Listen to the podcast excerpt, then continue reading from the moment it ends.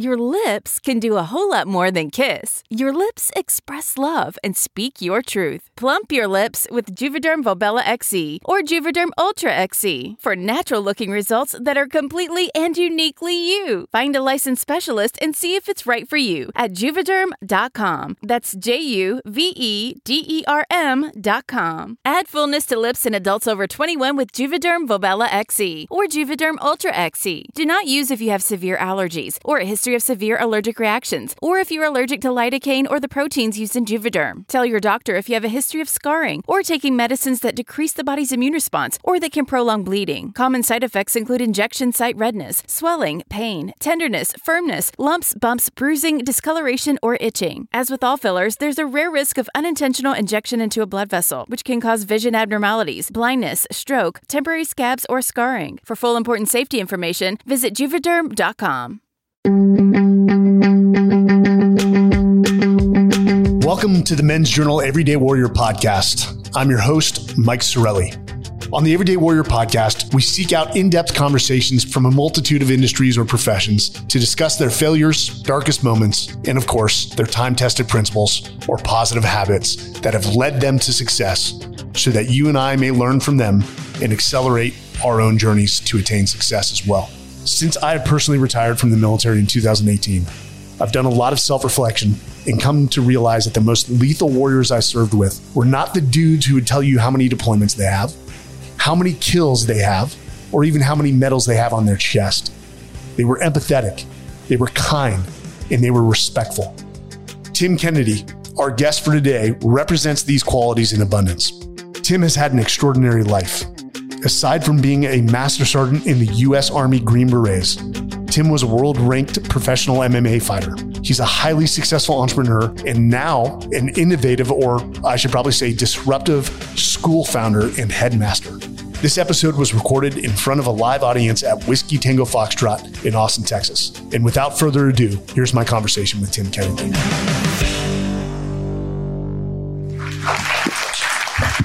Well, guys, again, Tim Kennedy, thank you for uh, joining us. We're going to dive right in, man. We've got a lot to talk about. I think this, I think this is going to be more conversational, and this is going to be a We're lot of out stories. at the bar and just hitting, going back 20 years and be like, oh man, connection. Crazy. So let's start for the listeners who, I mean, uh, you- you're a man that doesn't need to be introduced, but they probably don't know your life story, your background coming up.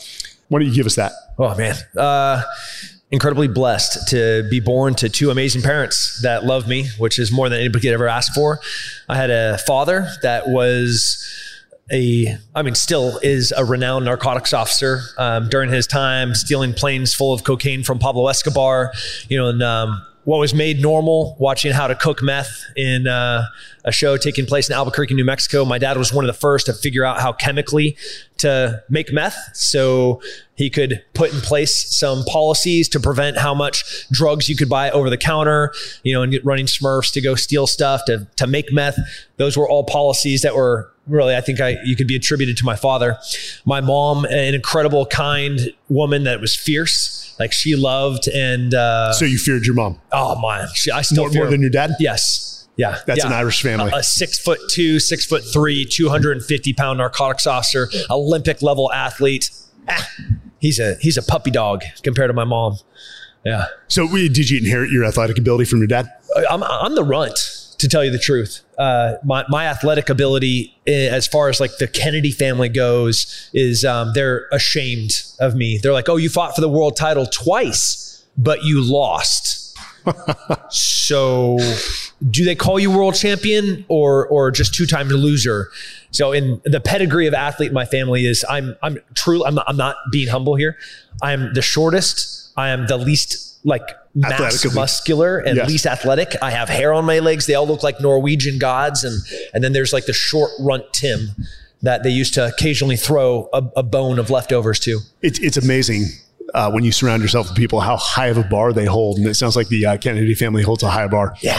It was your brother that sort of pushed you into combatives and self defense. Is that right? Yeah, I mean, uh, back to being the small runt of the family. My my brother, early, you know, freshman year in high school, he's six foot, two hundred something pounds, all his friends are giants. You know, they're all athletes. And um, and then like there was a game that was, hey, let's pick up Tim and throw him in the pool.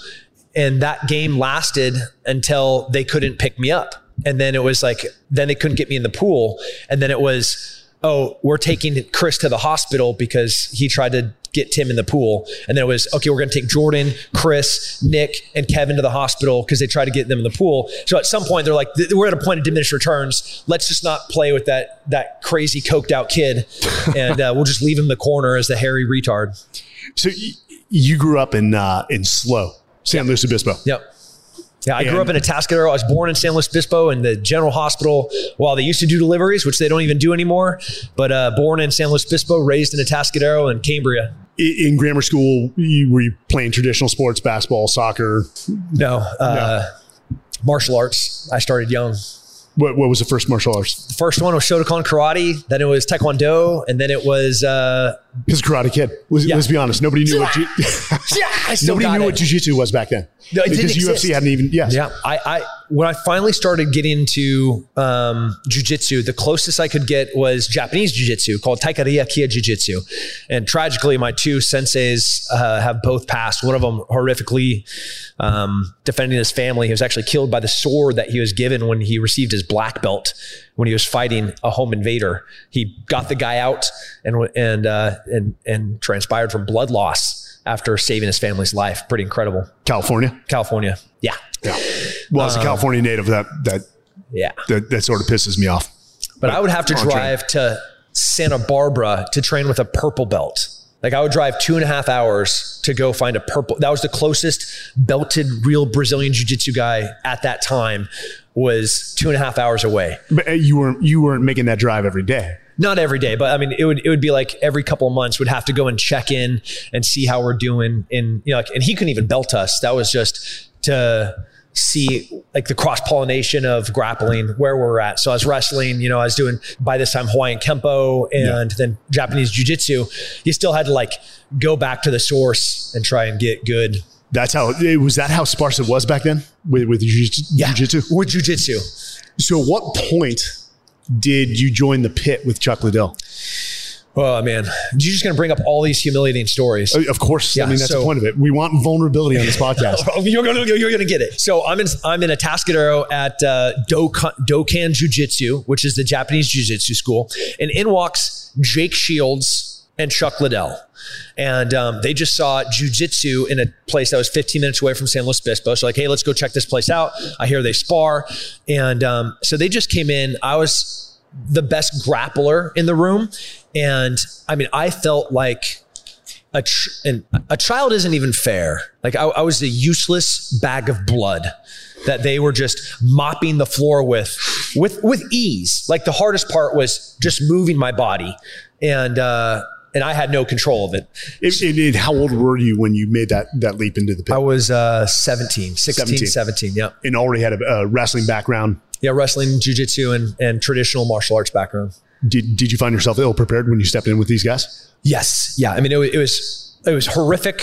At first, you have to have you have to have uh, to the ladies out here. You just can't understand this. You have to have as a 16 year old testosterone that is being pumped from your ba- brain and then magnified by your your stupid balls to understand. like there's a, a degree of invincibility that you're like I can do anything, and then when somebody comes in, your brain can't even compute that you can't do it. So when Chuck and Jake are like murdering me, I was like, well, this doesn't make sense. Like there's something wrong here in the calculus of, of why I can't, you know, deal with these other two humans. I'm obviously a more elite athlete. I'm clearly a better jujitsu practitioner. Um, and that is like the 16 year old invincible brain being like literally i could not understand how i could not beat them and even at the end after they've just like smashed me for 60 minutes i'm still sitting there like well that was weird like still not making sense that they're just better they're more trained they're more practiced they're more rehearsed they're better conditioned they're better athletes I, I- so the pit is just renowned. A producer of champions such such as yourself. Um, Al- almost champion well, you're world class. You're champion to me.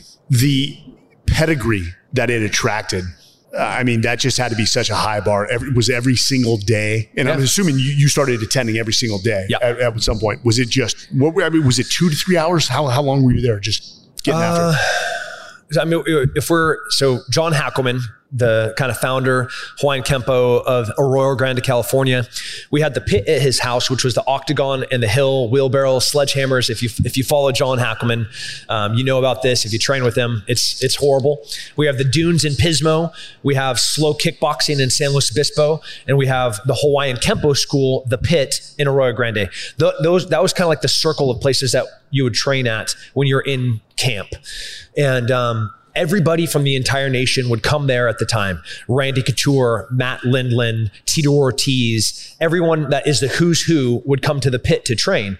I was hanging out with Randy like two weeks ago, and I'm like, "Do you remember rolling with a 17 year old shaved head kid?" And um, and I went over and I was like giving it to Matt Lindland a little bit. And you commented like, "Who is that kid?" And I remember that. And he's like, "Man, I do remember." Like, "That was me, man. Man, that was me. That was me." And he's like, "That was." And you know, I was thinking back that far, 20 years, 25 years. Uh, Randy Couture was in the pit smashing me, just so we're super clear, absolutely smashing me, and uh, that was normal. Was just to have those that level of guys come through. you know, funny story about slow. You, pr- you probably don't know this. It's uh, I can't say it's a good mark for the SEAL teams, Yeah. uh, but we were banned from San Luis Obispo where we used to train, and I can't remember. There's a there's a military base where we used to do special reconnaissance training. Yeah, it's, it's called Camp San Luis. That- okay, That's there where you you, that's where they were, and that's where your buddies were. Well, it sounds like you know the story, like it's coming. So uh, I'll tell it for the uh, the listeners. So you know, of course, when training was done on a Friday night, you get the weekend sometimes uh, when you're not in the field during the weekend, and a SEAL platoon went into slow, and, sometimes SEAL platoons or any ODA team. Uh, sort of when you roll in with 20 people deep, you have this false sense of we own this place. Well, apparently there was a lot of members from the pit there That's right. and it turned into a fight that broke out into the street. And I, I actually knew the platoon commander at the time. He was telling me the story. And he's like, Mike, I was on the concrete. My arms were, were stiff and I was knocked out cold. And uh, pretty much every SEAL had his ass beat. And uh, we we were banned by the SEAL leadership from going to uh, to slow. which is a bummer because it's one of the most beautiful places on the planet. Absolutely. The diving's amazing. Camp San Luis has a bunch of infrastructure for force on force. It's a great place. But I have to I have to explain explain the street. So you have the Wait, wait, wait, library. So you were there. Oh, yeah, I was there.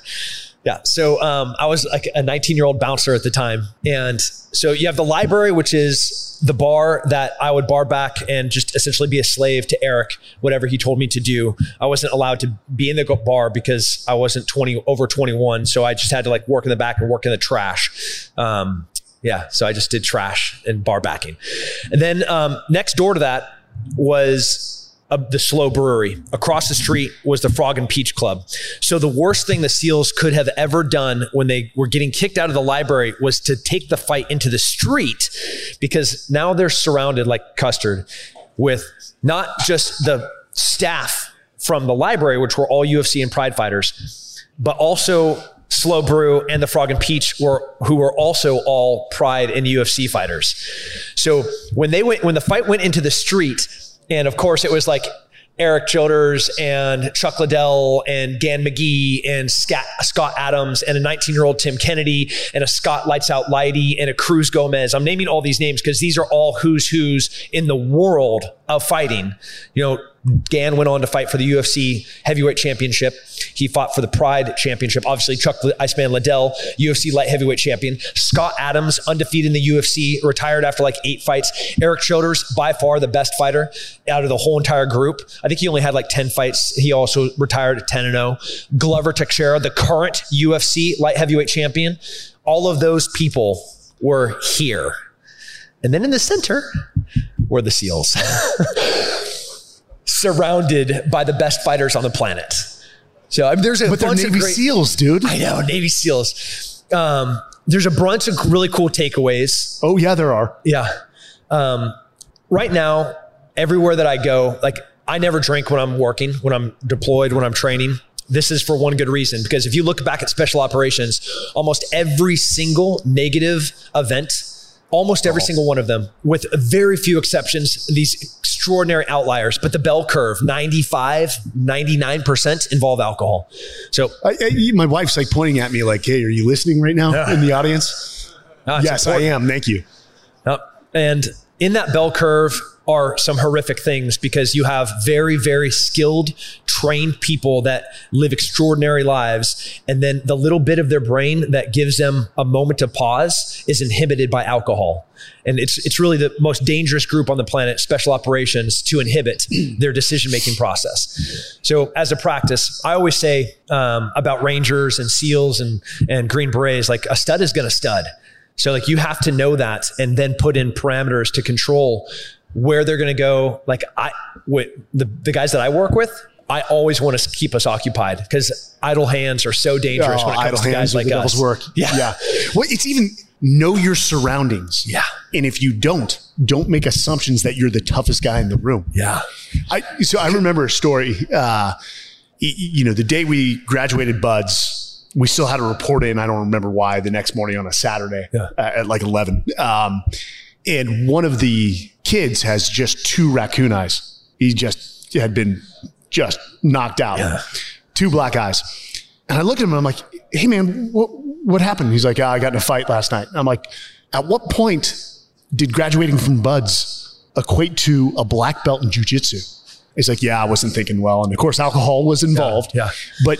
I, Special operations is very good at what they do. They're the jack of all trades. They're not a world class fighter unless you know, you've, they've, they've dedicated their life to the sport like you have. Some of them are very good fighters, decent a fighters. who ton of them But it's hard to be active duty on special operations and, and, and truly, you know, perfect that craft. Yeah. While while civilians are doing it four, five, six, seven hours a day. Yep.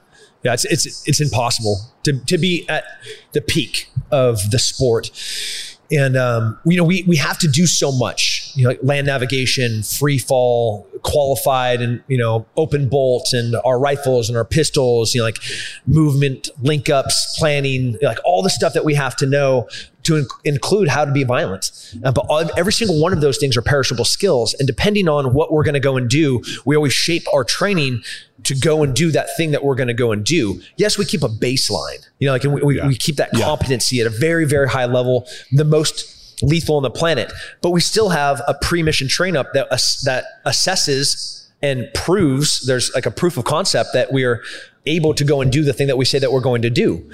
And that validation is part of that exercise that we have to do. Well, you just, that just doesn't happen when you walk into the street and you're surrounded by the most elite fighters on the planet, right? Like, had that SEAL team been given a pre-mission train up to go and train, like they could have been in a fight. But what They would, happened they was, would have had to find an out real quick.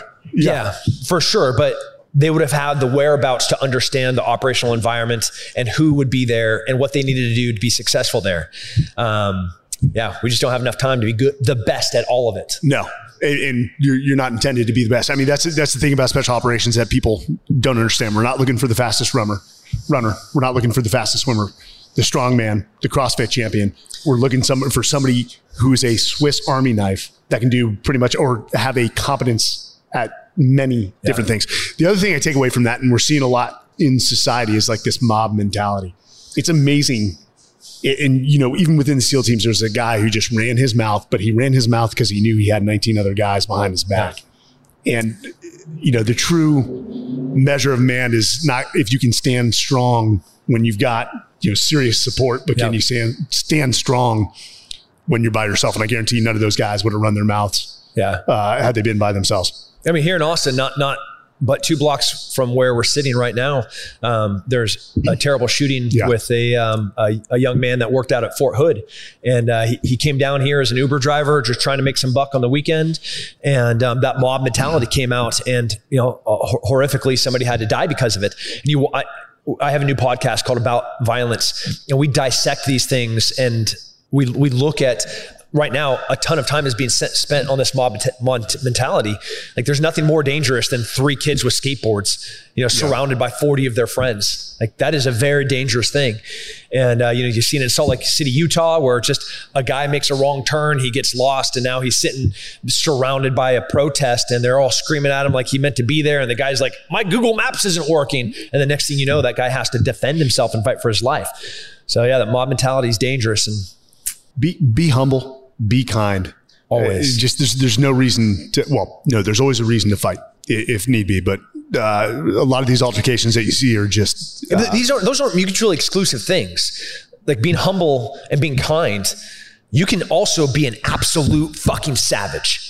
You know, like I, I can sit there and love my kids and look at my six year old son with his, he looks like he's right out of the last of Mohicans. He's got hair in the middle of his back. He has striations on his chest from playing lacrosse and hockey. The dude's an absolute stud. You know, I'm so proud of that guy. You know, my beautiful teenage daughters yeah. in college and my beautiful wife, my beautiful two year old. And it would take a half a heartbeat for me to turn my back on them and kill everything in the room that was getting near them and be able to turn right back to them and embrace them with absolute compassion and love.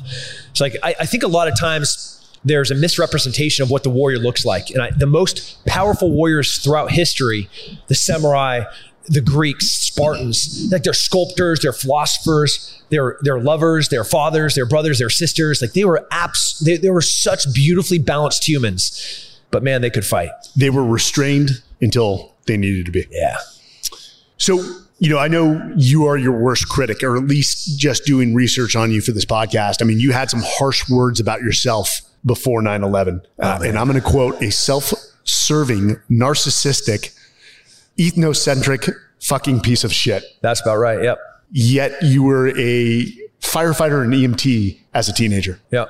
What, what, what was the, uh, the, the, the, the, feeling behind that comment, even though you were a high, high achiever at that, uh, or overachiever at that age? I mean, we, we could look at some of the best basketball and football players on the planet right now and very high achievers that hit their wives. You know, they're just horrible humans. You know, just because you, you have a, a capability or a competency or, or a God given gift, like that doesn't make you a good human. And at the time, you know, I, had every opportunity to be a good human. You know, my, my, a loving father, a loving mother, you know, coming from a position like where I could go to any school I wanted. You know, I could, as an athlete, I could, I could yeah. literally do anything. But instead, you know, like I'm going and fighting bare knuckles in Mexico and I'm knocking up multiple women, um, possibly contracting HIV. You know, like the, these were dis, like conscious decisions uh, that were circumventing every opportunity for success for an absolute self-serving ego. So let me, let me ask this because I, you know, Sebastian Junger wrote a great book called Tribe. Was that also a product of the people you surrounded yourself with at that time? Yeah, from I, I lost my best friend at 15, and that best friend was a great human, and he was, and and all of our friends around that nucleus were great Christian, hardworking, um, just good kids, and I wanted nothing to do with them you know, I wanted to like, where's the nearest drug dealer? Cause that's going to be my friend. You know, who's the guy that can fight? Who's the guy that has the fast car? You know, who wants to go and hop and throw, throw eggs out of the car? Like, I just, I, I, want, I wanted nothing to do with that purity. I wanted nothing to do with that innocence because innocence was lost. And so I, I was searching for, for ways to be destructive. You know, like I didn't know how to cope. I didn't know how to grieve yet. And, um, so my, a form of a dangerous, you know, adolescent disaster was, you know, practice from 15 to, I mean, hell, 25. Did 9 11 change things for you? Because you, you enlisted shortly after that on the 18 X-ray program, which is a, direct route after boot camp to uh, yeah. To special um, forces. There were a bunch of catalysts that that became the genesis of the movement. It took eight, it took 18 months after 9/11 for me to be in boots on ground. Uh, but on 9/11, I was in a line of a few thousand people in San Luis Obispo at the recruiter's office next to the Vons as I was trying to get to talk to any recruiter. Yeah, I, I didn't know anything. Um, but not but a, a, couple of months before that, us standing on the beach in Morro Bay, California, you know, with a couple of women pregnant, neither of which were the women that I was with. With um, to a degree, uh, I thought I had HIV, and um, crashed my motorcycle, patriarch of the family. My grandpa is dying every breath that he took from with emphysema was one breath less than the prior breath. And, uh, you know, I took all my clothes off. I looked out west to the fog and I just started swimming west. And growing up with an Olympic level water polo player in the family, we can swim. So, uh, most of our corporal punishment involved a pool with gallons of water and stuff like that. So, you know, know, knowing what I could swim then, you know, in, in the 45 minutes that I was out there, you know, that's two miles out. You know, I'm two miles out from the beach.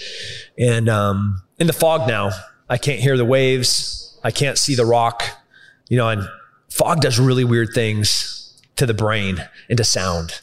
Isn't it crazy? It's almost vertigo. Yeah. Yeah. Loss of uh, orientation. Totally. You, I mean, you know which way's up because like I'm floating in water. So obviously water's down, but that's the only thing that you know. You're like, I don't know northeast, southwest. The, the, the, the light is being refracted in different ways and sound. What I think was a wave, was that a foghorn? You have no idea. Was that to the, I, I swear I heard it to the left, but that time I thought I heard it to the right. Had I rotated 180 degrees in the time that I, that thing just went off, you know, like that's all going on in your brain in the real time. And, um, you know, then you, I heard slapping on the side of a rock or a boat, and then like this low grumbling as a little Coast Guard cutter cruised up next to me. No kidding. Yeah, this old woman. Uh, from what they say, this is hearsay because it was told to me by the captain of the boat. His legs were just hanging off the side of the boat. I'm butt ass naked in the water. I've been swimming for 45 minutes, and he's like, uh, "Hey, son, what are you doing down there?" Like, well, I'm swimming. Still, still a, a cocky little shit. And uh, he's like, I, I could see that. And um, he's like, so what's going on? So I, I kind of download to him what's what's happening in my life. He's like, I was going to offer you to pull you out of the water, but truth, I'm just going to leave you in the drink. Like, but I'm going I'm to ask you one time. Do you want to come on this boat or do you want to stay in the water? And I'm just treading water. Like what what a what a badass, right? Like what an amazing human to be able to sit there and understand how to talk to such a, disaster of a human and to be able to get through the layers of bullshit to connect. And uh, he saw like, you drowning. Yeah, I was drowning. Quite, I mean, no pun on words. He saw you drowning in life. Yeah. And he's like, um, "So what do you want?" I'm like, man, this this water's cold. he like leans up. Yeah, I see that. Yeah. and uh, that, that's no hit on the Kennedy family. no, it was no. the cold water. Okay. No, it was uh, maybe a little bit of both. But I finally get up on that boat and they throw one of those 100% wool Navy blankets. You know those? Oh, yeah. Man, those don't the, feel the, good. Those itch. Yeah. They itch. And when your skin is so cold, it felt like a million needles and nothing felt better. I wish there was a little, little real steel needles being jabbed in my skin because I was alive and I felt pain. And that was the kind of the beginning of what was going to be some, for the first time, making choices that were going to change the trajectory to not selfishness and not being an ethnocentric, narcissistic piece of shit. Yeah. Well, you, have definitely uh, turned around, but you, you know, the one thing, still. the uh, and we all are, we all are. The thing, you know, the common thread amongst all the guys we serve with within special operations, and I'm, I'm done with talking about Green Berets and SEALs and, and MARSOC and the AFSOC guys. They're just special operations studs in all the communities. And I love you guys, though. By the way, there's what also bottom feeders. There's also guys that are that, that didn't perform in special operations, but they all had this healthy disrespect for authority, this wild side, which you have to to do that job. Yeah, there's no way. I mean, you're asking young men to go forward and kill people on a repetitive deployment schedule, especially with, with global war on terror. And, and, there's there's very few humans that are cut out for that. Physically, I, I don't care about. It. It's the mental. It's yeah. the mental toughness uh, of that. So you're now you, you make it through the SFAS Special Forces Assessment and Selection. You make it through the Q course, and then which group did you report into? I went to seventh group and um, at Bragg at the time. At Bragg, yep. Now, now they're in Florida. Yep, they had okay. just come from Puerto Rico. I I missed that move by just a few months, so they had recently arrived at Fort Bragg. And during my time in the Q course, you know, I was a professional fighter when I enlisted. I was top ten in the world when I enlisted, and uh, a, a Delta Force now team sergeant in special forces, John McPhee, John Shrek McPhee. Yes, man, what amazing. Yeah, he was a leader, a really hard guy to work for and um, but a man that I, I, I respect. So you had a microscope on you. I did. They did so they, they probably gave you a little more punishment than uh, than yeah, most. But, but all good, you know. Yeah, um, professional. Yep, hard but fair. And when I graduated, John had intervened, and um, there's a, a special operations unit a, um, a, counterterrorism hostage rescue unit within special operations, within special forces specifically. At the time, it was called the CIF. Now it's called the CRIF. Um, they've just been moved again yeah, to yet another thing. Um, John had earmarked me to go to directly there. Um, so when I graduated, I, I, checked in and I was trying to go to the first company that was deploying because that's what we want to do, yes, right? Absolutely. I was like, how do I get on the first trip overseas? And um, you know, John was kind of sitting there waiting to usher me into C37, which was the seventh group hostage rescue unit, and um, then go to Iraq with them. Did you hit SFARTAEC? Yep. Before yep. that? Okay. Yep. Wow. So you were on a, uh, a fast track. Yeah. Super, un, unreal fast track. Um, a lot of questions about my career. Like, wait, there's no way that right out of the Q course you go to SFARTAEC, you know, and like, well, I, I, didn't have a say in it. You know, like I had John McPhee telling me what to do and my Sergeant Major Oquendo that was like, hey, this is here, here's where you're going. This is blah, blah, blah. And I was like, you know, you're an E5 out of the Q course. You have no say in any of it. And that, that's kind of the back, yeah. the backstory. He's, he's, he's legendary. And, and the yeah. fact that he sort of selected you as a mentee is, is pretty damn uh, awesome. So you go to Iraq and what year was that? What, where, and where were you? That was uh, 2005, 2006. That was, yeah. Bad years. Uh, bad years unless you're a, a 23, 24 year old Green Beret that just wants to get in fights, you know. Um, so you, know, you loved it? Oh, I loved it again, like how naive and how selfish, how undeveloped of an operator.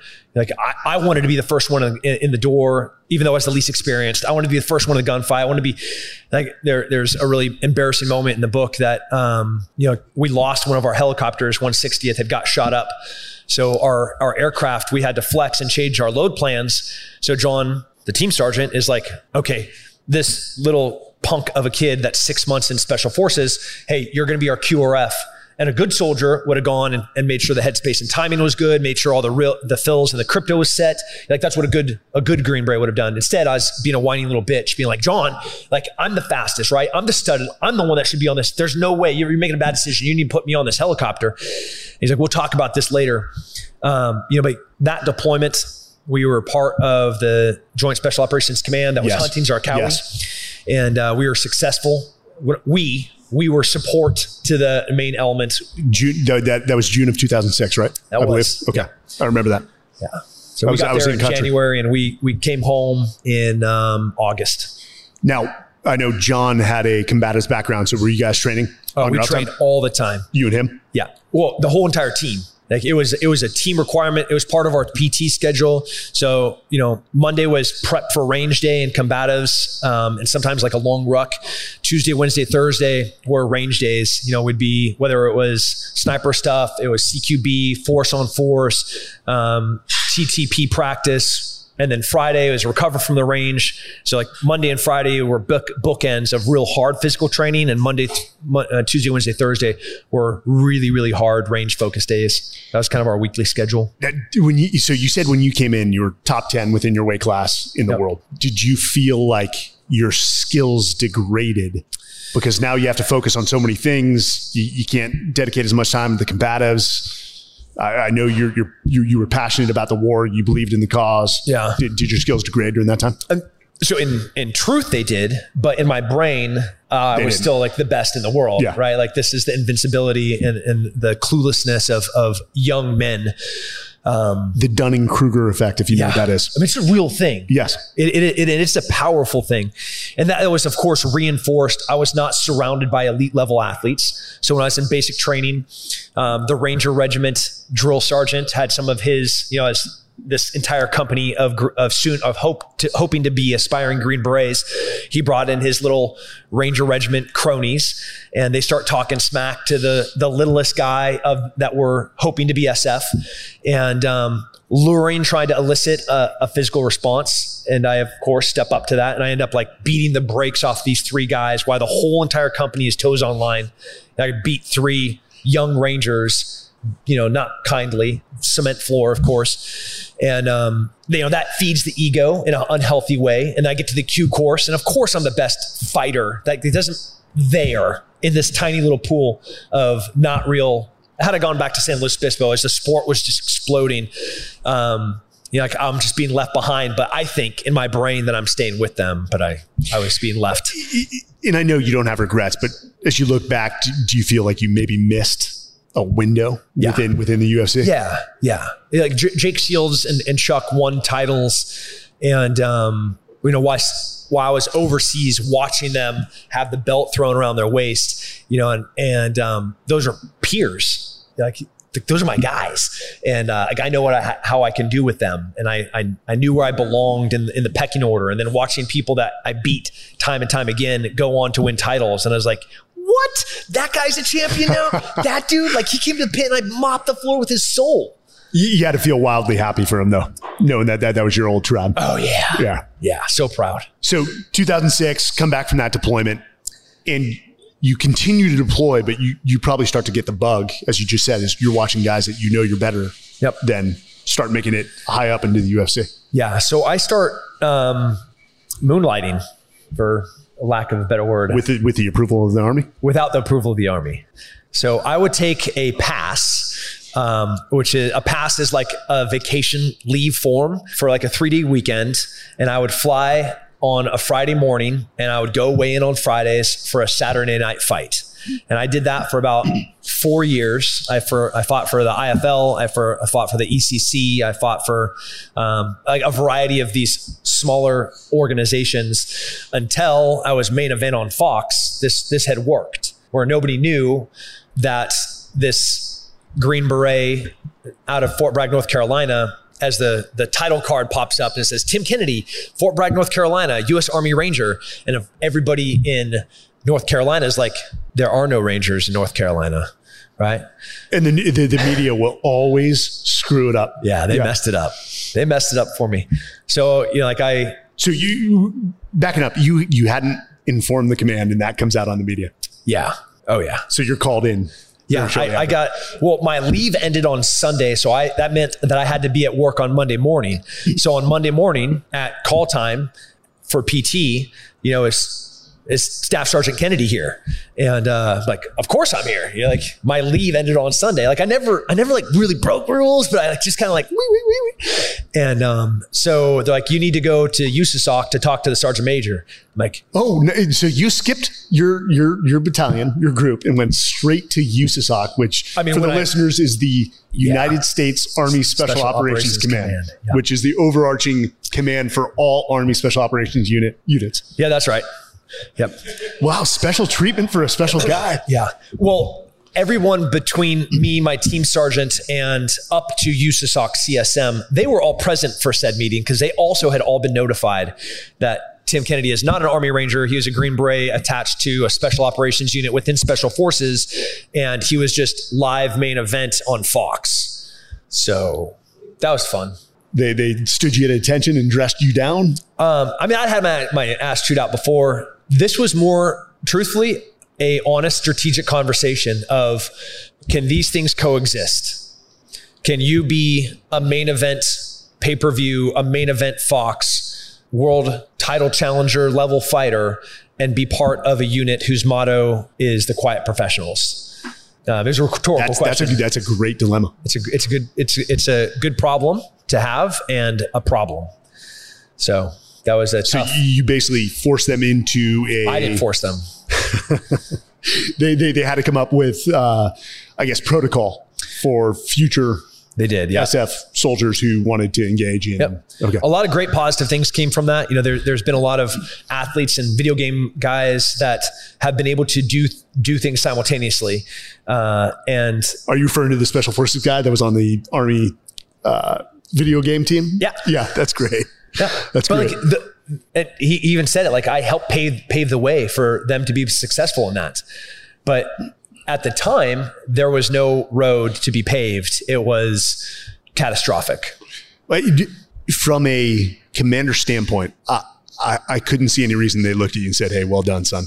But now we're going to get our pound of flesh a little bit Yeah. because you didn't inform us, Yeah. and you never let your your command get surprised Yeah. by anything. But Nope. well played.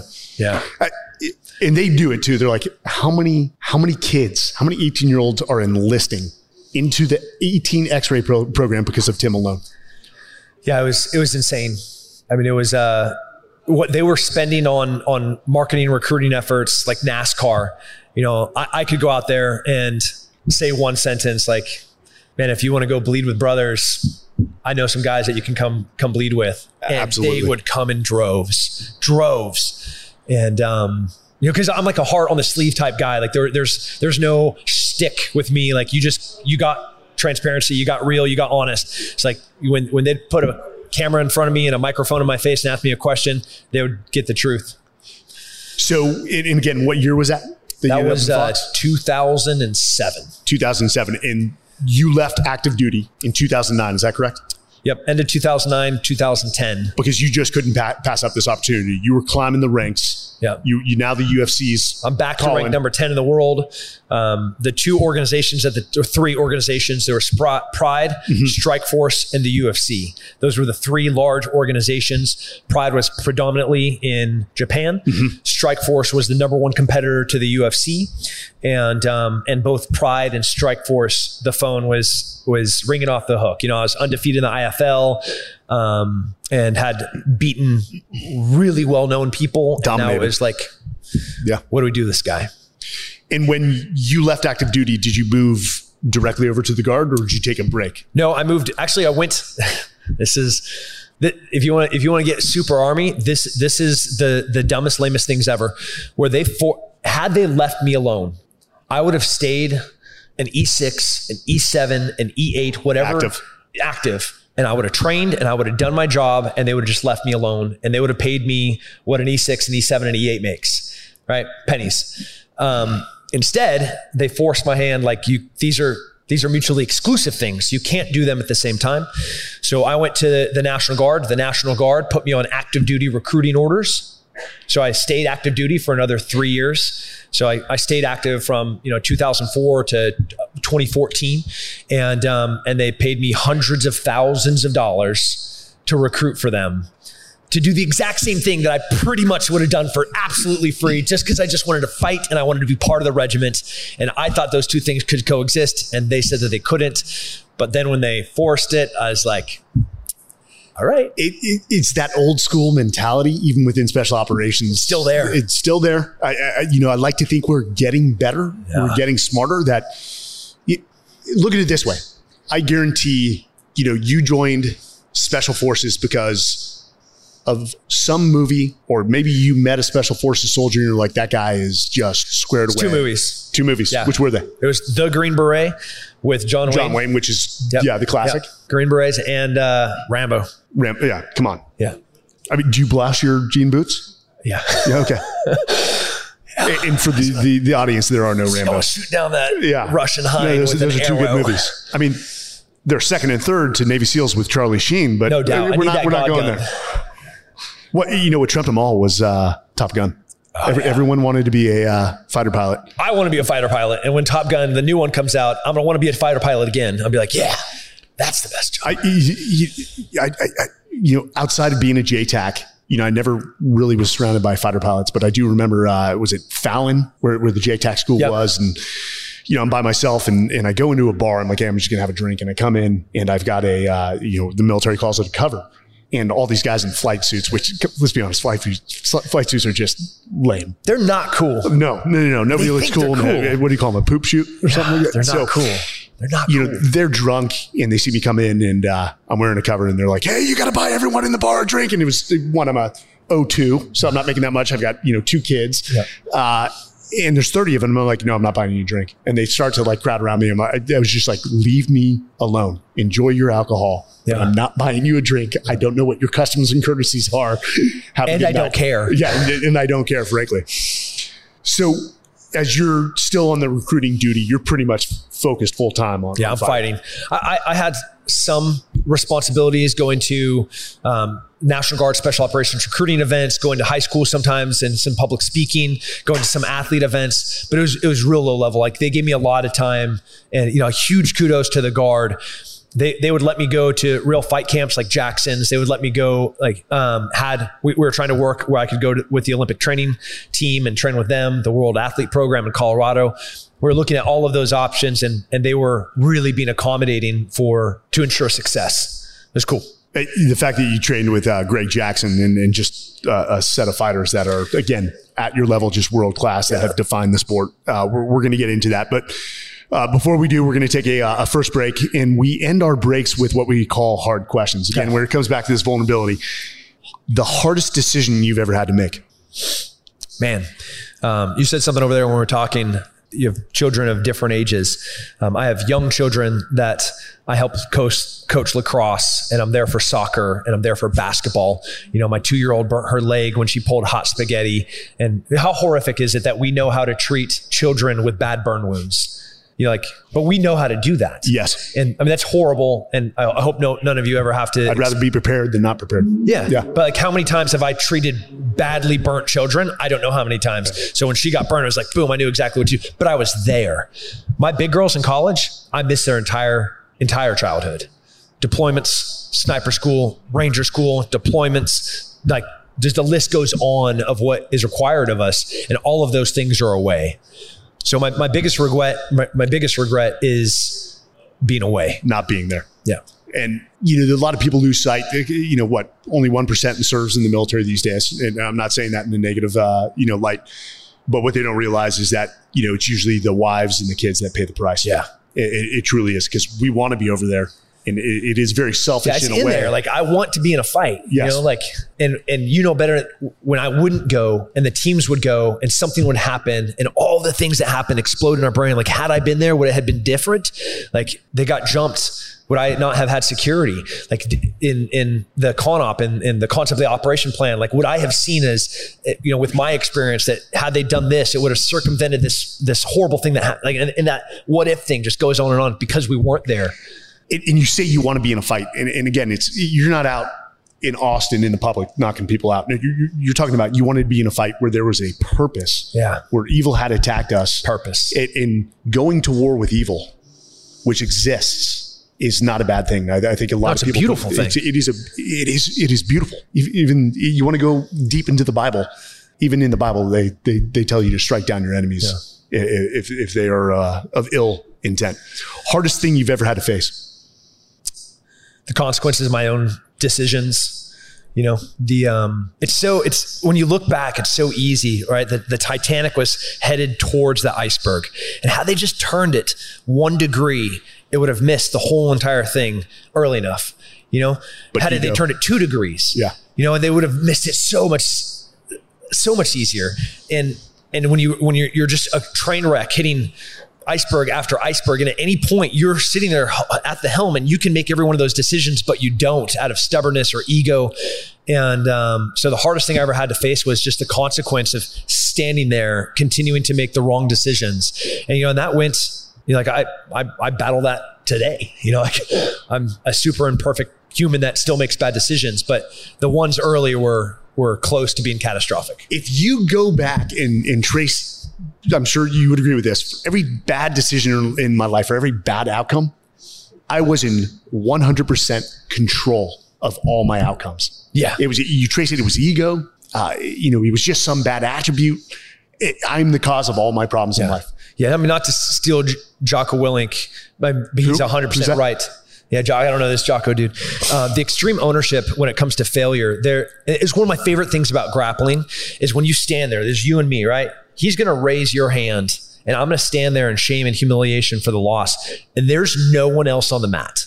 Yeah. There's no one else to point to as an excuse. There's no there's no other reason for failure besides me. And and and that's a great opportunity on the mats to get a, a snapshot of kind of who and what you are. But that applies to everything, all right? There's those failures, you are exclusively the onus of responsibility for the cause of that decision. We, in, after the break, we're, we're going to get back into that uh, with victimhood, and, and, which is as much a pandemic as uh, as COVID, yeah. or I should say, epidemic within uh, within the United States. Yeah. Hey, with that, uh, we'll be right back. We're back with uh, with Tim Kennedy, uh, Renaissance man, UFC fighter, Army Special Forces Green Beret, business owner. the list keeps going. on. How many businesses now? That I own wholly is seven, but I own 12 businesses that, that I sit on boards or. Oh, that's yeah. pretty cool. I mean, I own 14. That's, yeah. yeah that's good, man. I'm glad you're up and coming. It's like 11 too many though, because you have time for one. You just robbed me. I, I know my wife's looking at me. She's like, and you have two companies and you're, you're, you're bitching about time. Yeah. So you, you just screwed me. You know, man, I, I remember back in the UFC days, and it was almost like you were representing all of us. Unless you unless you lost, and then we're like, hey, that guy's yeah, screw that guy. Yeah. But it, it, I, I, wanted to ask you a specific question because one of one of the, the observations is, is you almost one you weren't a hype guy where a lot of guys just talk, and I know that's part. it, it is showmanship. Yeah. But even in the, the the the octagon when you're getting ready for a fight, it was almost this calm demeanor, this like stoic look where other people are trying to. Well, you know that look because you walk down the halls of giants and you see it every day. But it, did that come from your time in, yeah. in special operations? Yeah. I, I remember wanting to throw up before fights. I, I, remember like shaking as Chuck Liddell standing there, be like, Tim, we got to go. This is your time to shine. You know, I'm like, I don't know if I can walk. My legs won't work. And then you get in some gunfights and you're walking out to the octagon. There's a referee whose sole purpose is to protect me. And there's a guy with padded hands. This, this is a different thing that can never be compared. You know, I know Joe Rogan gets out there and he's like, these guys are in a war. And for a fight, it's a war. Yeah. But having seen war, you know intimately well that that is not even equatable to being anywhere near in the vicinity of similar. So when I was going out to fight, you know, I was like, the, the, the biggest weight on my shoulders was that I felt that I was representing the military. And no, nobody put that on me, but I felt it all the time. And uh, there was no other nerves about, is this guy going to hurt me? There's nothing that guy can do to hurt me. You know, like this is just a fight. So I, I do remember your, your wife's name is Ginger. Oh, yeah. Right. Um, basically, to paraphrase, if I can remember, that you were, you were, I don't want to say miserable, but horrible to be around in the final week, if not yeah. uh, days yep. leading into a fight. Yeah, super focused. Um, yeah, again, military. Like they, they, when I got to Jackson's, you know, he told me to to show up at nine o'clock to hit mitts with Brandon, and I got there at eight fifty. Because if you're there on time, you're ten minutes late. You know, so I got there at eight fifty. I'm warmed up, my hands are wrapped, and Brandon and Gray walk in at like nine twenty, and they're like, "What are you doing here?" I'm like, "I'm warmed up. Let's go." And like, what time did you get here? I'm like, 8.50. What time did I tell you to be here? Nine? It just couldn't compute. They had been running fighters for so long. Like that's just how we operated. So, um, and I, I took that into everything that I did. And like, you, you, you know, when you're about to step out the door, um, when you're about to load onto a helicopter, when you're putting those fills in, you're doing the final checks. You checked all your batteries. You know, you put the round in the chamber on your pistol, your secondary you round in the chamber, your rifle for your primary. Right? You do one more check, your nods, make sure they're in the right place. You put them back up. You are in the zone. Well, that zone in fighting lasts like two weeks, and so I was joking with with your wife. Um, no, no, it was uh, the British anyways, they're like British guy. Yeah, you, Tom. So uh, you. your wife, like she, uh, she, she like was happy with all this. I'm like, no, no, she just hated me less at these times than I hated myself. Um, so like that's how we were able to survive these fight camps. Was she just had to deal with me for these little periods before I went and destroyed somebody, and then it all worked out. So I, I do remember your mantra in training was hurry up and fail. Yeah. Just explain that. Yeah, I say there's everybody. Jon Jones, what an incredible champion and a talented, great example of absolute pure perfection of violent balance of uh, the the violence that can be done by him looks like a ballet and poetry, but he's a horrible human. You know, like domestic violence, drugs, DUIs. Um, like that doesn't just because he's good and a, and a high level performer never made him a great human or a teammate. With me trying to be a good human, be a good teammate, and be a, a champion, these were really hard things to to reconcile. And I, I, honestly couldn't ever find the right balance of figuring out how to do it. And I'm, I'm assuming that is carried over into the business world. Is yeah. you, you, you just uh, again 12 companies. You've just it's it's rapid iteration, learn as you go. Yep. Fail, learn, move yep. on. So the, the hurry up and fail specifically, both in business and in fighting, how having to reconcile all those things. Just just I'm going to use this really really simple metaphor in fitness. When when we're lifting, the way that muscle gets stronger ultimately is the damage done through failure and whether it's hypertrophy or, or the, the single gains, every one of those failure points the body responds an, an adaptation to making the body be able to do something in that modality a little bit more effectively. So if you're a marathon runner, you look vastly different than a power lifter. Well, their modality is different and their adaptation to to get past the thing that they're doing to their body is different. So that's what hurry up and fail is. Whatever your modality is, you have to force your body to adapt to get better. Whether that's in business, in fighting, I would I, I wouldn't rush. I didn't want to fail, but I knew that at the failure point is when I still get better, faster, and stronger. It's part of the process. Yes, it is there's part of no the process. way that you can. There's no way to get past it. You have to do it. We're, we're going to get into mental health, but uh, the same thing applies. If a, a muscle is left unused, atrophy sets in, it dies. Much like the mind. Much like the mind. Let me. So, twelve businesses, and I know you're highly successful. And I'm not. I'm not asking for your tax return here, and I don't even want to discuss that, but there is no reason you need to be serving right now to take care of your family and then some. None. Yet in 2017, you went back to special forces. Yep. Yeah. And, and, and, I know you're you're still actively employed, and we'll leave it there, doing yep. good work. Why? I mean, it's the greatest job in the world, surrounded by the greatest humans to ever walk the face of this planet. And uh, you, you said it. You surround yourself with the best. You surround yourself with the brightest. You surround yourself with the fastest, the strongest. Your level has to be raised because you're around them. Um, so, like the, every day that I'm in a uniform, I'm losing tens of thousands of dollars the, the, moment I put on that uniform, the time that is spent for me to keep my currencies and in all the different things that we have to keep currencies in, tens of thousands of dollars are being lost in what is happening in, in my other world, my, my business world. Um, so the, the monies can't be equated, but the value is priceless there's no way that you can put a price on being on the teams until the day that I die or the day that they kick me off, no matter how much it costs, that is the place that I want to be. Not because I deserve to be there, because I don't, because they're all better than me. It's not because like I have a sense of entitlement because I, I passed these things that I, that, that I have a right to be there because I don't, because every single one of those men are better than me at everything that they do, because that's the one place that I want to be. Like they're the best humans on the planet. The most powerful tribe I've ever been a part of. Yeah. And, and I think since you've had the luxury of, you know, leaving and then going back, you, you understand that. But when you're yeah. in it for 20 years straight, you're like, oh man, I'm tired of this. And then when you leave it, you're like, I had the best job in the world because I am a product of my tribe. Yeah. My strength came from my team 100%. I never did anything by myself. Even with the, you know, the books I've written and we, I've got two books in the works, it's with buddies. Yeah. I couldn't I, I, couldn't see it any other way. I mean, you're you're doing your autobiography. It's an autobiography that needs to be written, and, and I totally understand that. But yeah, but even with that, uh, Nick Palmisano, uh, West Point Ranger, um, he's on the cover, like with yes. every yep. moment that I missed, every time that I walked out of that octagon, I took my my gloves off and I threw them in the trash. Not even a second thought about the wraps or the gloves that you know. I, I just won my seventh in a row, and they know I'm going to fight for the world title.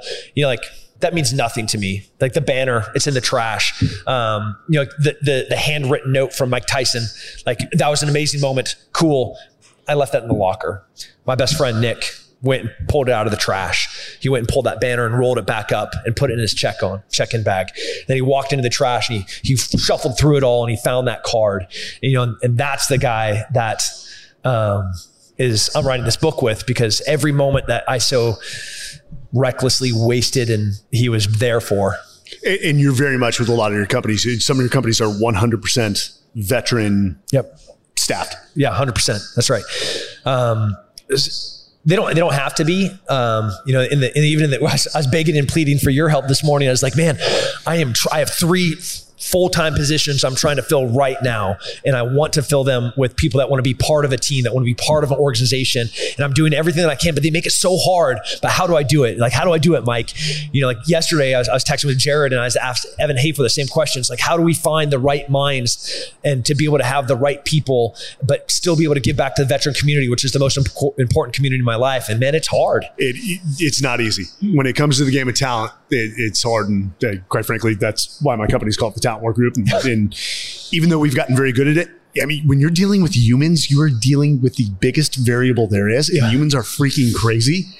And somebody will sell well in an interview, then get into the job role and be a complete utter bottom feeder and Yeah. you got to get rid of them. That sucks. So it actually leads me, in, and, and I know you got a lot of flack for this. And uh, the the quote on Facebook where you basically said for for combat veterans with PTSD to to stop being pussies, but you went on. And people missed the the rest of the Yeah. message. They just focused on that. Yeah, but sound bites are always the worst part. You know, Don't cut this up to make me I, look I don't like know if you idiot. knew this, but I'm also anti-gun. Yes. Yeah. Yes, so of course. I, I, I didn't know that either. But T- tell me what you were, and, and, and I I know this is leading into victimhood. yep. What, So- what was the point you were trying to make? resiliency, durability, all of those things happen through strength. Oh, look at this. Look at this guy Uh, hooking me up with We, we've got coffee coming. Yeah. Delivered direct. You're about to see something, a problem that my wife hates me for. coffee at uh, close to 7 uh, p.m. That is delicious. God. Good. All right. So, entitlement, victimhood, they're diseases, and they're diseases that erode the the the the ability to make a choice to get better. And when I say stop being a pussy, you have to at some point, even if you if you're incapable of doing it yourself, the choice has to be made for me to say, Mike, I'm in a bad place. I need help. Okay, maybe I can't get to the gym. Maybe I can't put down that bottle of alcohol. Maybe I can't even put down that gun. But at some point, a choice has to be made for an, for that trajectory not to hit the the Titanic, not to hit the iceberg. That shift has to be made, and that's a choice. And the victim mentality, the entitlement mentality, you will stay that same trajectory. You will stay that same as Because it, you, it becomes easy yeah, and you get attention so for, for the wrong reasons. You, so I, I had the pleasure of interviewing, and, you probably know this guy, General Jerry Boykin, who at one point, well, one one of the very early members of Delta Force. yeah, it's Uh, pretty rad. yeah, badass. And then he was the commanding general of USASOC. Um, and he talked about this emotional intimacy amongst the, the the the teammates, the operators at Delta Force. And when he when I was interviewing him, I'm, I'm, I thought he was messing with me. But he explained it. He said, "Hey, you know, what?" Because he saw me smirking. He was like, "Let me explain it to you, Mike."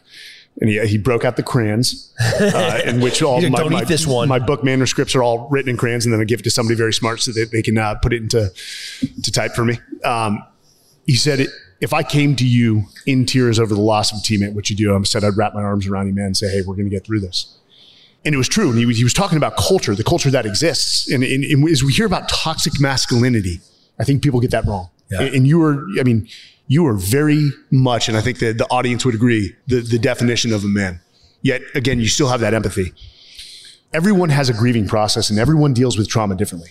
And, and that's their right. But it seems to becoming a- an epidemic where people want to stay in that victimhood category. And, you know, for the life of me, I can't figure out why that is happening. I, I understand it's the easy thing to do because the next hard step to, to, to recover or to get better or improve is hard. Yeah, it's work, man. Um, you and I have every excuse that they have. We've been blown up. We've lost friends, like physically damaged and irreparably. We're at a place where um, the VA is like, you guys are jacked. Yeah. Right. And the, the list goes on, and it's the exact same list that they have. And you cannot ever compare trauma, whether it be physically or emotional or mental, um, because it's different for every single human. But the thing that is true amongst all of them, and where it's even, is for it to get better, it takes work. And that work is lots of different choices, are lots of different choices. And if you're a victim and you're entitled, those choices will never be made. You will never rush to failure. You'll never get up and start exercising. You'll never put down the bag of potato chips. You'll never sit down the bottle of alcohol. You'll never go to night, good night's sleep. You're not going to be a good father to your children. You're not going to be a good lover to your wife. The list goes on and on and on. But ultimately, there are millions of little decisions that are both preventative for post traumatic stress or they're healing. The best thing that you can do for yourself is to start being a healthy human. Like maybe you need medication, but that still takes work for you to get up and go to the doctor and be transparent and be real and be like, yeah, I need help. Talking to a friend, that is a choice and that takes work. For me to talk to somebody and say, man, I'm really struggling with this. And all of that takes work. And the victim mentality and the entitled mentality is a direct, those are exclusive things. If you have that mentality, you'll never start having that change for better. And that's what I was saying there is like, stop being pussies. There is so mental health is arguably a, a big issue right now, not only within America but but internationally. Yeah. And there are more resources for people to utilize to get better. It's you just have to take that that step. And, and again, you, you, know, for listeners uh, with mental health, you, it is actually very manly to, to, to, raise your hand and say, "Yeah, I need." No, it's fine. That's, last week, last week, one of my brothers raised his hand. Called you.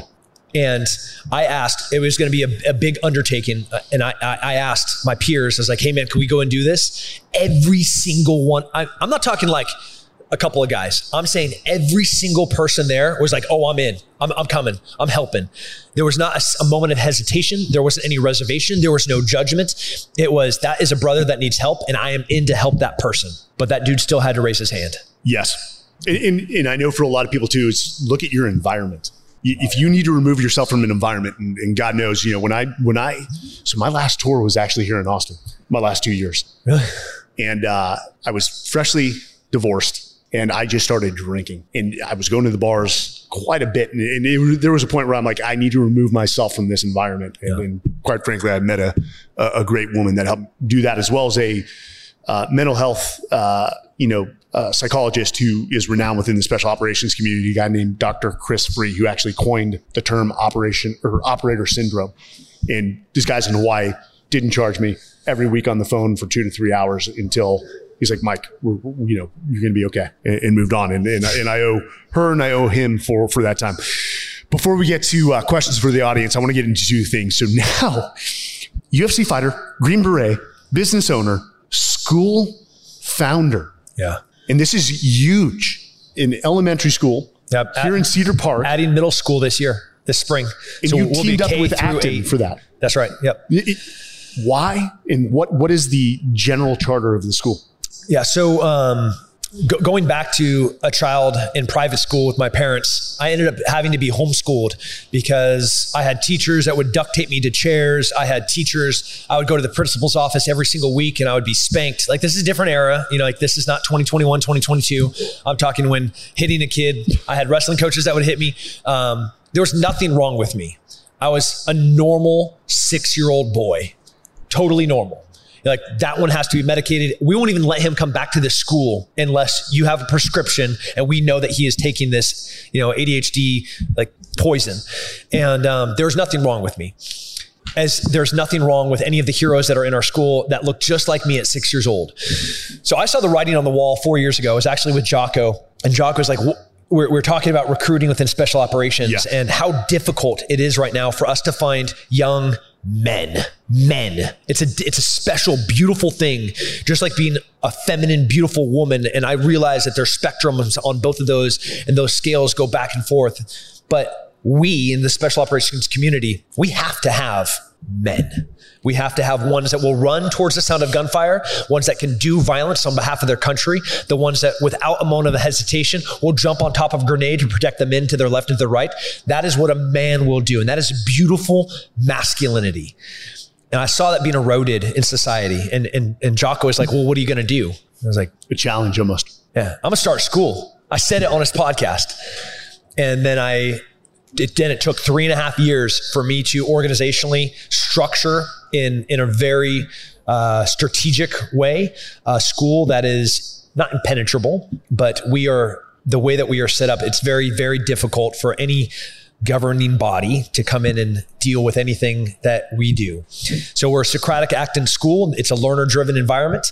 Um, Socratic learner driven. That yes. means the students, which we call heroes, they're in charge of the not even a classroom. We call them studios. So our heroes in that studio, they're the ones driving the train. And if they want to be bouncing on balls while they do their homework or doing jump rope, I don't care as long as they do their work. You know, like they, it is their journey and it is their process and whatever their individual process is to be able to produce real learning. That's the goal. And that's what we say. All, all that is required of you is that you want to walk through these doors to learn. And that is uh, what happens in that school. And that is what is not happening in all other schools as they're forcing mandates, doing this, like curriculum, st- school unions are getting, that has nothing to do with the total lack of critical thinking yeah, and development. With the child needing to learn how to critically think. And that's all that we do is empower them to learn how to think. Well, I, I would encourage our listeners to, to look that up. And the name is Apogee, Apogee Cedar Park. Okay. That's uh, I have no doubt that more of, uh, of those models are going to pop up throughout the uh, the United. States. trying to buy a big, huge campus in Cedar Park. So if anybody's selling hundreds of acres, give a, give Tim a call. He's easy to find. Well, I mean, you basically gave your your address when you ended up on the ISIS list. Yeah, my wife left me for that for a couple of weeks because. Uh, you went on was it Fox News and Fox. gave your, your address. Yeah, I'm actually not. I, am less worried about ISIS, more worried about the the groupies that were, were yeah, parking was, outside your. I should have thought that one through though, because my wife was real mad. What, yeah. you know, I, when I saw that, I was I was proud. I was actually hurt that I didn't end up on the ISIS list. I know, but like the so as a Texan, you know, as as a Green Beret, as a fighter, when the FBI was on my doorstep and they're like, "Hey, man." they're actively recruiting somebody in Texas to come and find you. I was like, no, they're not. Tell me more. And they're like, no, no, you're not. they not love Me. They really yeah, love me. This is so good. And like, I like, like, you, you're not getting it. I was like, no, no, I totally got it. That I have been traveling for 15 years of my life and been away yeah. from my, my now grown children trying to hunt these people. And you're telling me they're about to come to my door in Texas Pardon my erection, but this is great news. Fantastic stuff here. Okay, go on. You know, not not well thought out by ISIS. No, not well thought out.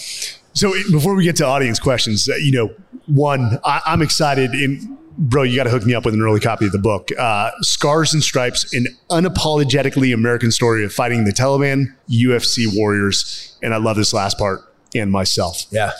What what do uh, you you know what do the, the readers hope to discover in that book? Man, I, I'm not throwing stones. Writing a book is is is a, is a really cool thing to do, and in 20 years on terror, there's been a lot of books. Um, this book's not like any, so. There I was, surrounded in grenade pins. Yeah, holding the enemy at bay by myself. Yeah, yeah. That's not this book. Yeah, I know. No, this this book is vulnerable. It's real. Um, it's every single. I mean, it, scars and stripes. How do you get a stri- stripe as an NCO? You earn it. You earn you it. Grind. That's right. Yeah. And then how do you get scars? By earning it. That's right. exactly. So mistakes, failures, time, and earning. That that is that is the point of this book. That's the title of this book. It's the process in which I failed in every single juncture uh, decision moment, moment of my life, I failed. And I failed over and over and over and over again. The only problem with my, my failures is they were televised in front of millions, and they were or they cost lives. Um, that sucks, but that's the story.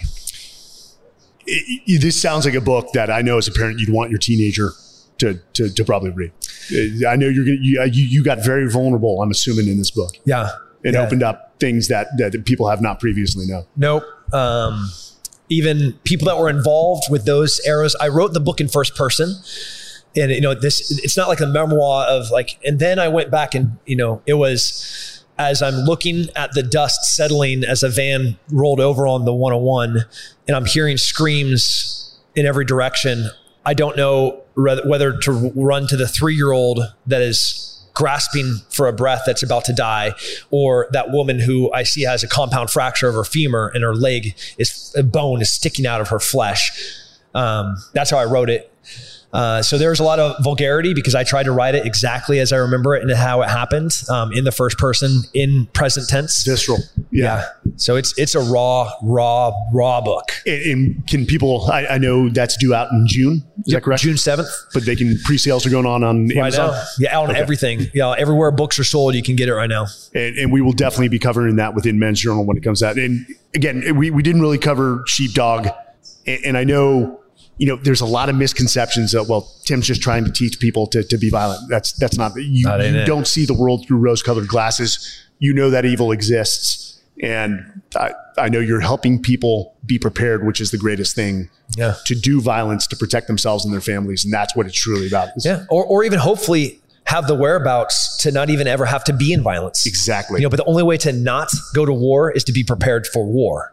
You know, you don't look at a weak, pathetic, fragile country and be like, oh, I don't want to invade that and take their great country. You know, you look at a powerful country and be like, I don't want to go in there.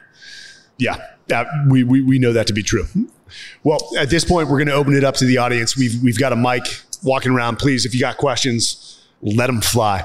Hey, gentlemen, thanks for thanks for all that you, you do. Uh, we I've met both of you. Appreciate again everything you've done. I, Tim, for you, uh, we've worked together briefly. You know, from a guy outside looking in, oftentimes you get the misconception of being that 20 to 25 year old guy. But I can tell you that the time that I've worked with you, particularly in the last, I say 12 months, six months, I've seen this humility that I did not know existed. And it probably, I don't, I would like to hear more about that, right? Like what, what are the, some, some of the things that you've done and seen that cause that humility? Yeah. Um, I have so much shame. Uh, I have so much, like, I don't live in regret, but I, like I, I have stomach churning shame thinking back to the way that I talked to my superior or the way that I talked to my team sergeant, to my team leader.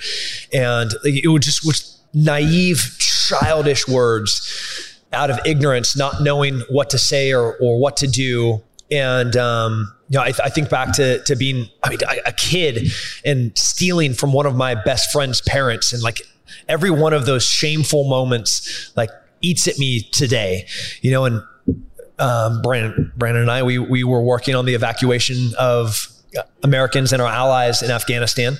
And um, you want to talk about pain, man? How many people didn't you get out?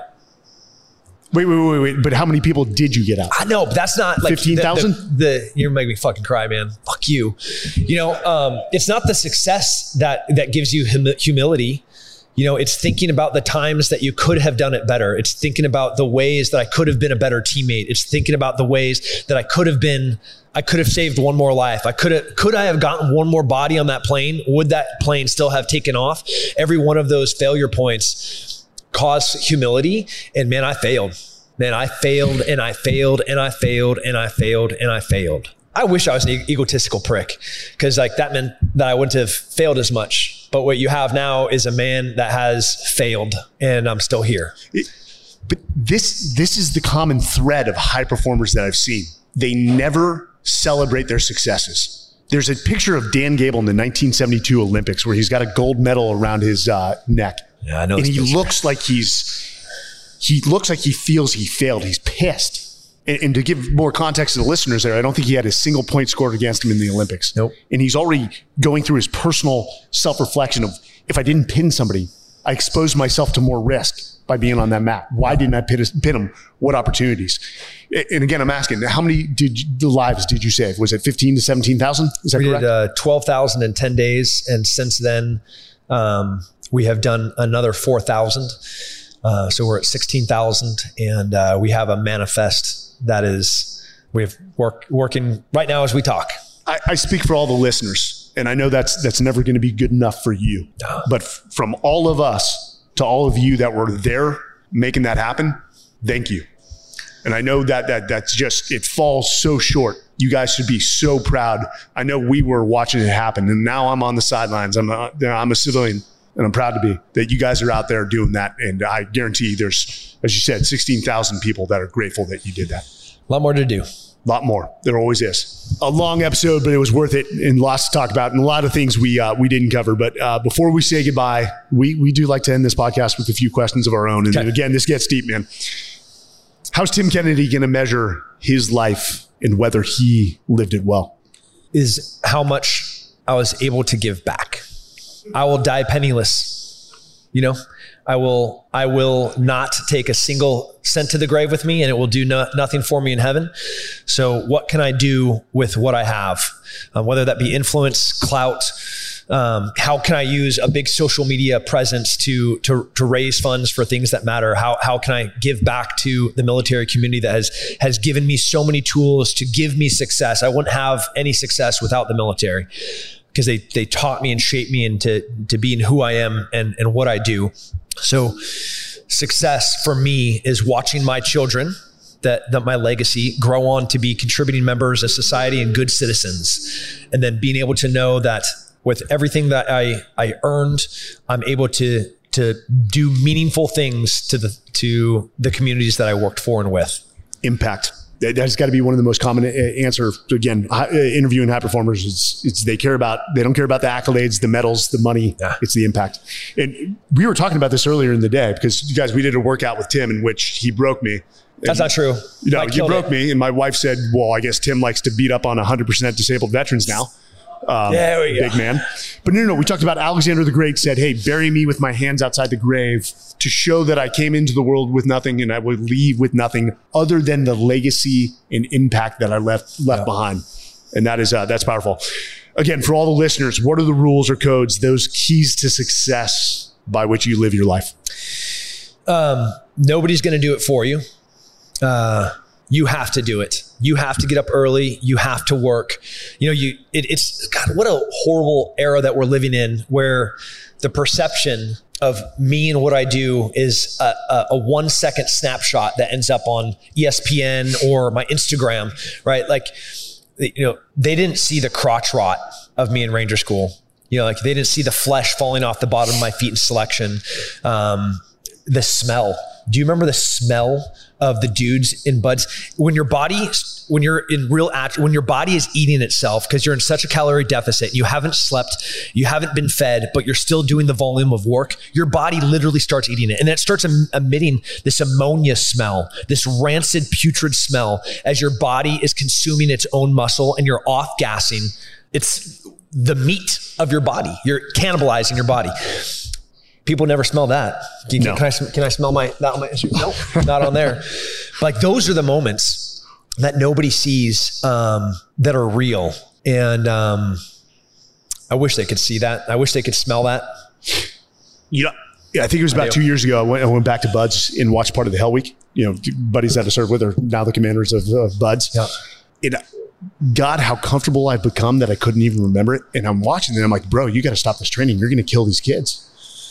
And they're like, hey, They're Mike, fine. this is, we've got this down to a science. Yeah, Um, and God bless those kids, man. You know, we we play the generation game. Uh, hey, this next generation is weak, but you know, still there's a percentage that are going to step up and, and Yeah. hold that line. That's that's a beautiful thing. Well, Tim, um, so many subjects we didn't get to, man, and such a fascinating individual. And, and again, the listeners need to go pick up this book. I can't wait to get a pre-copy signed. I get- I got you. That's the second time I've asked you. Yep. Um, to, to, to read it myself, and I always feel special when I get a special copy. I'm like, hey, they call them galley copies. I know Tim Kennedy. What's up, Gally? Gal- galley copies is that what they call it? the the first ones that you get? Because I get my galley copies in two weeks. Those are the ones that you like give to a famous person that that that then can read it. So buddy, you, I've you written, get one. I've written like one book, Okay. which means I've got like one combat deployment. so I can't. I remember how I spoke with like two combat deployments, Yeah. thinking I had it all figured out. So I, I can't speak with any authority whatsoever. Well, again, thank you for attending. If you're in the audience, thanks for those that are uh, listening, and don't forget to visit mensjournal.com to sign up for the newsletters, get the latest tips from the everyday warrior, strategies and tactics to live a practical, no hack uh, approach to, to living a purpose driven and fulfilling life. Again, thank you. And until next time, this is Mike Sarraille in Tim Kennedy out here. Thank you for joining us on this episode of the Men's Journal Everyday Warrior podcast. Don't forget to subscribe to the show and pick up a new issue of Men's Journal magazine. Men's Journal magazine has features on health and fitness, adventure and travel, style, and my favorite, the coolest gear hitting the market today. Until next time, I'm Mike Sarraille, and thanks for listening.